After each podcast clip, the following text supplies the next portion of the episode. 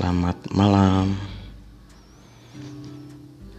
Ketemu lagi bareng aku di sini.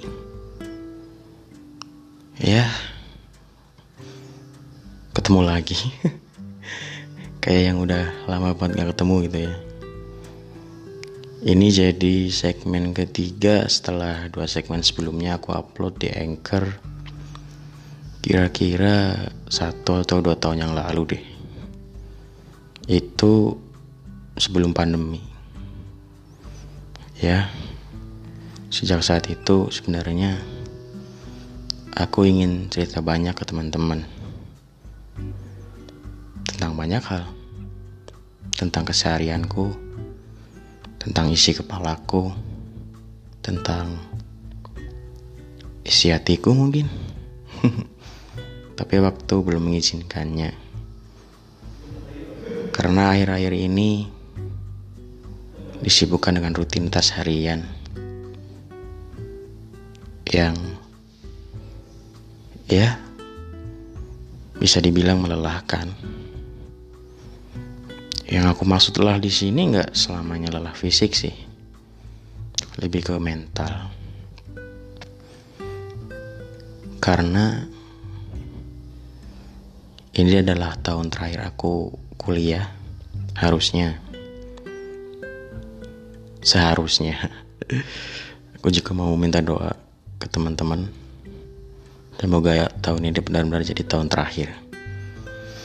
Oke, apa kabar kalian semua? Gimana kerjanya? Gimana kuliahnya? Yang masih sekolah, gimana sekolahnya? Semoga apa pun yang teman-teman kerjakan sampai sekarang semuanya berjalan dengan lancar sesuai dengan keinginan teman-teman. Oke, untuk menandai kembalinya gue ke sini, us gue bos. Aku apa gue nih? Aku aja kali ya. Untuk menandai kembalinya aku.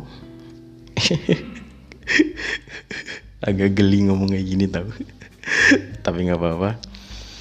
Untuk menandainya, Aku ingin menyapa teman-teman terlebih dahulu.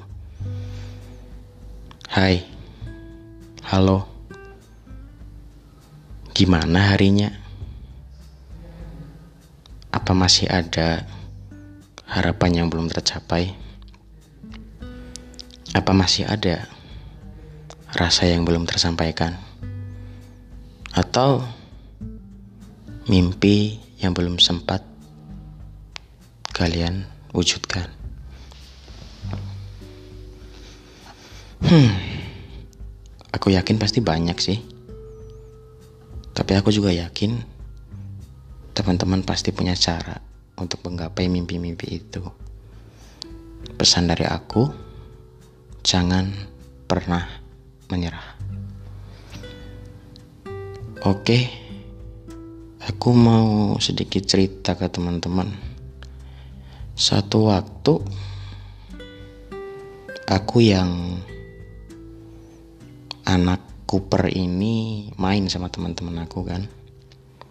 Akhirnya kami tiba dalam satu obrolan yang singkat tapi menurutku maknanya cukup dalam.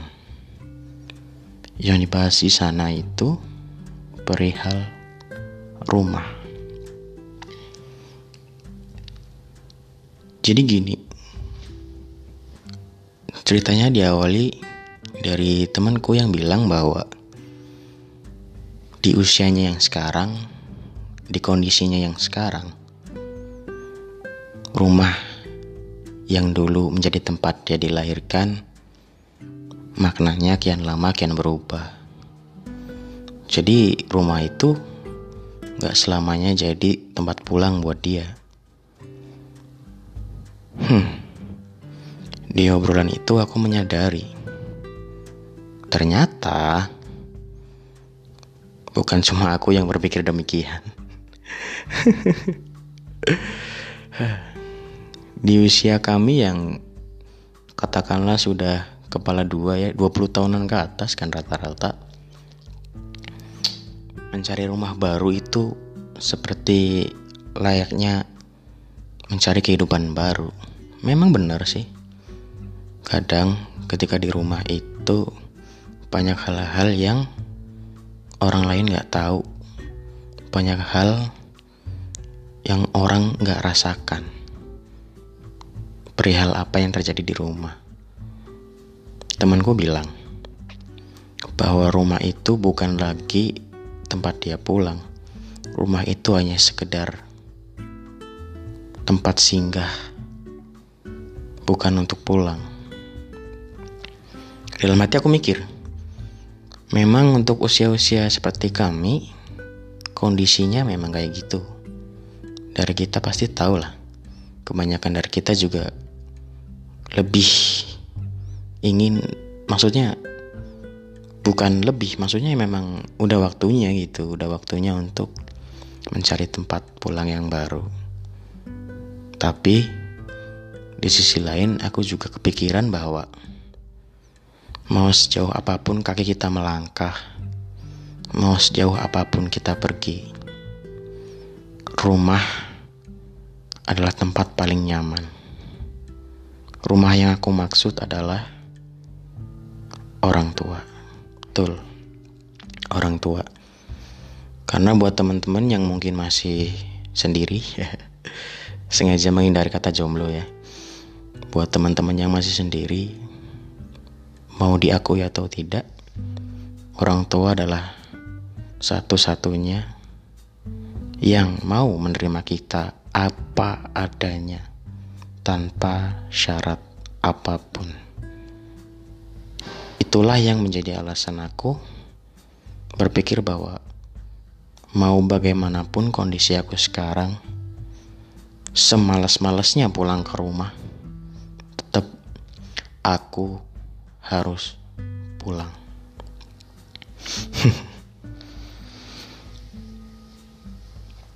Sebenarnya banyak yang ingin aku ceritakan sekarang. Ada lagi. Ini selang waktu berarti kan sudah lama ya, udah sekitar satu tahun lebih sejak aku terakhir upload. Banyak kejadian-kejadian yang ingin aku sedikit kasih komentar mungkin layaknya netizen semuanya ter terkait sama diri aku pribadi sama sahabat-sahabatku. Jadi terkait rumah nih buat teman-teman yang sudah punya pasangan mungkin bisa mengibaratkan pasangan teman-teman adalah rumah kedua. Ya, kelihatannya indah ya begitulah. Di suatu waktu aku datang ke perantauan ini kan bareng sahabatku. Sahabatku itu ada beberapa lah. Kebanyakan dari mereka udah punya pasangan. Dan ada beberapa dari kami yang memang belum punya. Termasuk aku. Nggak penting sih tapi ya udahlah. Suatu waktu beberapa orang ini akhirnya mereka menemukan pujaan hati mereka. Cuman lagi-lagi aku jadi orang terakhir yang belum menemukannya. Kedekatan kami bisa dibilang ya cukup dekat lah. Berbagi tempat tidur itu bukan hal yang aneh buat kami. Akhirnya aku sendiri sadar bahwa sahabat-sahabatku ini punya prioritas lain, yaitu pujaan-pujaan hati mereka. Di satu waktu aku mikir bahwa ya aku bahagia dong. Aku bahagia, jujur aku bahagia karena bagaimanapun akhir-akhirnya sahabat-sahabatku menemukan pujaan hati mereka. Namun di sisi lain ketakutan akan kesepian buatku itu membesar gitu loh bukan karena takut mereka pergi tapi aku takut ketika kehadiran mereka pun ketika mereka hadir pun jiwa mereka nggak bersama aku gitu loh. Dan akhirnya di suatu kesempatan di suatu waktu ada momen di mana sahabatku ini mau ngasih hadiah ke pujaan hatinya. Membelikan sesuatu intinya lah di saat itu aku diajak istilahnya ya buat kasih masukan gitulah pilih yang mana gitu. Awal-awalnya sih nggak terlalu gimana-gimana ya tapi setelah hadir di tempatnya tokonya katakanlah gitu aku sempat ngerasa bahwa wah kok enak ya punya pujaan hati gitu.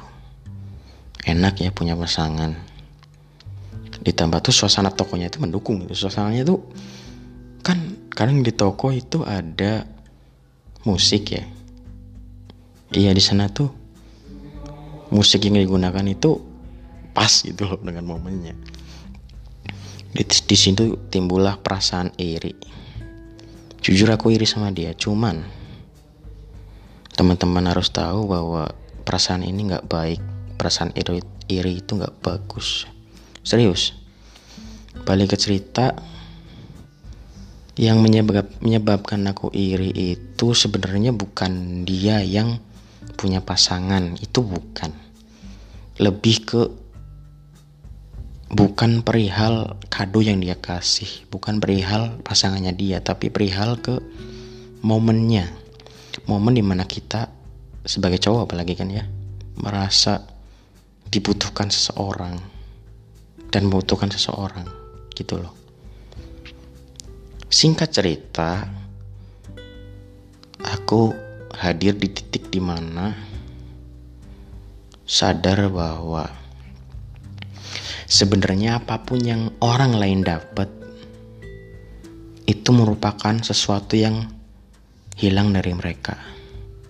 Tapi Tuhan gantikan dalam wujud yang lain. Sumpah. Diberi luka memang menyedihkan ya tapi kalau kita mampu memetik pelajaran dari sana itu wah mantap. Ya mungkin untuk sekarang itu dulu. Buat teman-teman terima kasih yang sudah mendengarkan sampai sekarang. Satu pesan dari saya satu pesan dari aku teman kalian apa pun yang kalian rasakan hari ini apa pun rasa sakit yang kalian terima hari ini, kalian tidak akan pernah tahu ke mana rasa sakit itu membawa kalian. Siapa tahu ada sebuah keindahan yang menanti kalian di ujung jalan. Dari aku, sekian.